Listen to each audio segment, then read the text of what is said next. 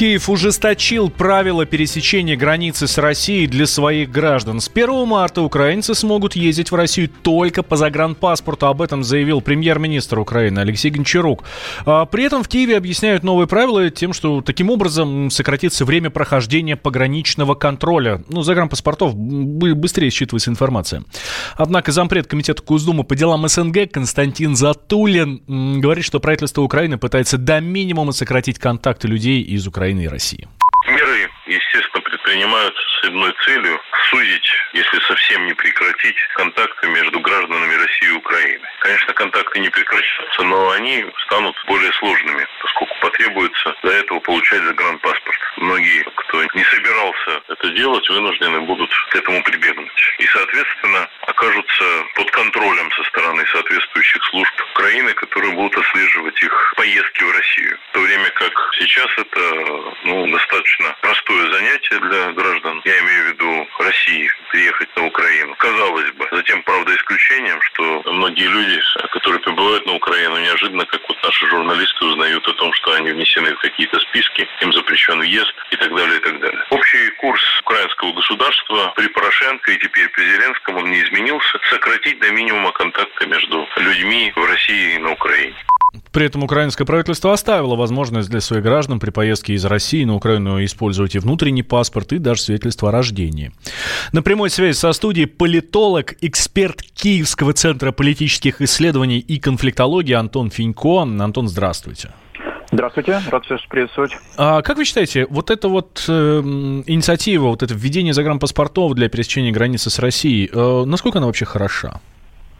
Я думаю, что она отражает, э, отражает крайне сложный амбивалентный характер взаимоотношений между двумя странами. Подлинного детанта, подлинный детант не э, наблюдается, отношения остаются достаточно э, напряженными, и, к сожалению, это весьма э, долгосрочный тренд, когда обе стороны делают время от времени шаг вперед, э, два шага назад э, на фоне сохраняющегося высокого уровня напряжения и того, что на самом деле украинско-российские отношения э, в период э, обретения независимого статуса этими двумя странами являются опосредованными всегда с отношениями с западными столицами, с, эм, с ведущими западными геополитическими центрами. То, что происходит это а, отражение не только сохраняющегося напряжения в украинско-российских отношениях, но, отношениях, несмотря на попытки детанта, но и сохраняющегося напряжения по линии Запад России. Правильно понимаю, что фактически Киев признает Россию э, за границей, причем такой далекой уже за границей. Э, ну, если раньше просто паспорта, то сейчас уже загранпаспорта, ну, то есть все прям серьезно, да? Ну, дело в том, что с, э, за границей формально является с точки зрения международного права э, страны с момента э, распада Советского Союза, а в какой-то мере, в какой-то степени с момента провозглашения э, обеими странами в 90-м году декларации о государственном суверенитете. Нет, ну вы же понимаете, что я имею в виду, да, одно дело ездить по внутренним паспортам друг другу, признавать эти документы, а другое дело, когда уже нет только загранпаспорта, все, ну, здесь, до свидания. Ну, да, это имеет такое э, психологическое значение, но, конечно, для Э, Украины это э, любые, скажем так, ужесточения в э, этой сфере чреваты, чреваты возникновением новых проблем для мигрантов, для трудовых мигрантов, для тех людей, которые трудятся, трудятся в России. Ну, факт состоит в том, что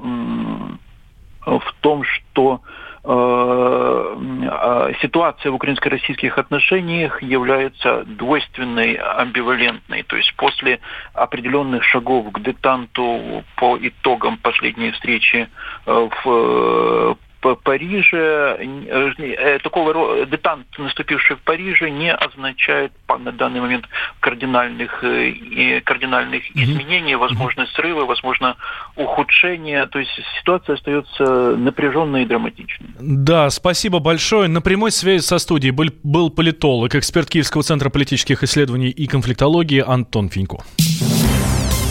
Тем временем 67% россиян не увидели улучшения отношений с Украиной после выступления Владимира Зеленского, э, после вступления Владимира Зеленского на пост президента. Об этом свидетельствует результат опроса в ЦИОМа. Вот 9% респондентов заявили, что отношения между Москвой и Киевом в последнее время стали еще хуже.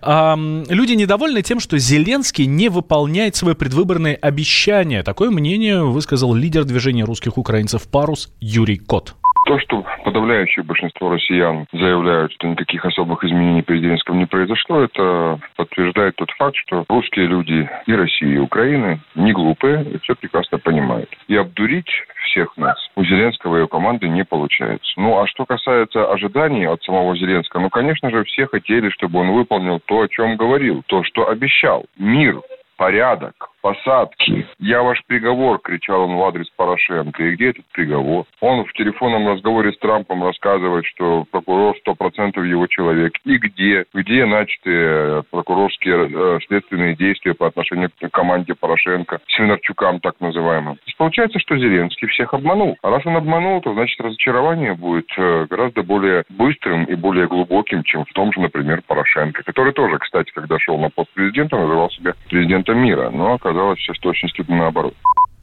29% россиян заявили, что относятся к президенту Украины Владимиру Зеленскому безразлично, 21% отрицательно, 9% положительно, а 35% вообще ничего не знают о его деятельности.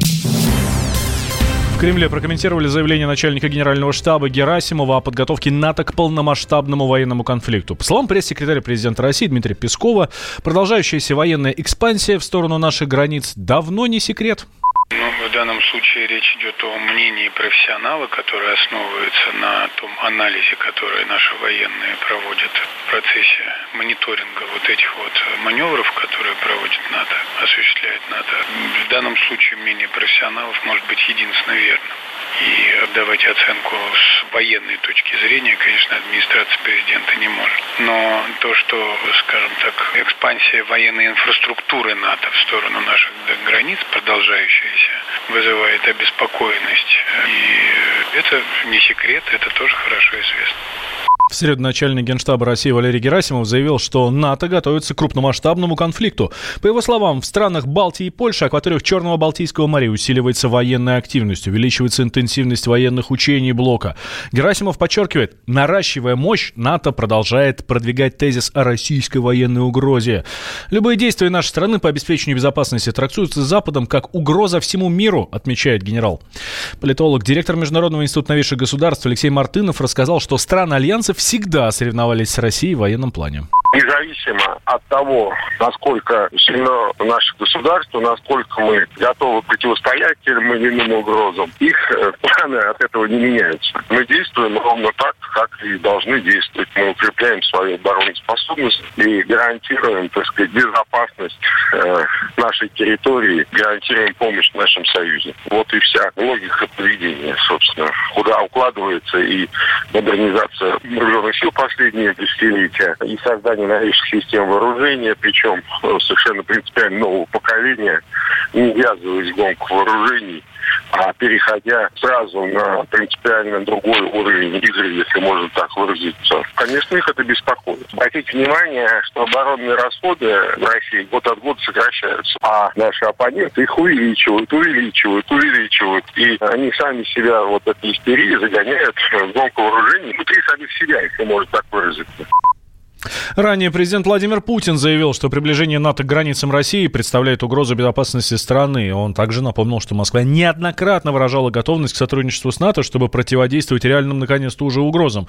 Терроризму, локально вооруженным конфликтам, а еще распространению оружия массового поражения. Подозреваемый в насилии над дочерью не признает свою вину. Житель Ленинградской области Андрей э, э, Бофт на суде заявил, что его подставили.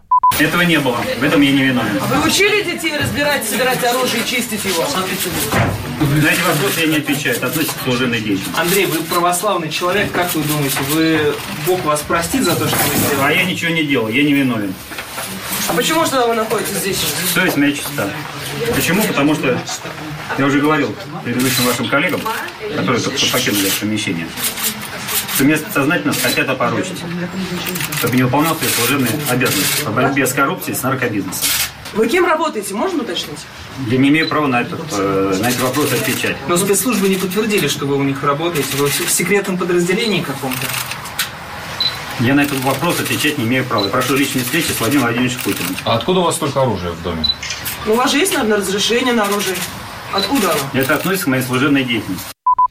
Понедельник вечером в, дерев... в дом деревни Химози пришли следователи. Они провели обыск из-за подозрения главы многодетного семейства в изнасиловании своей дочери. Первое дело завели из-за из этого. Во время обыска полицейские нашли в доме семьи целый арсенал оружия.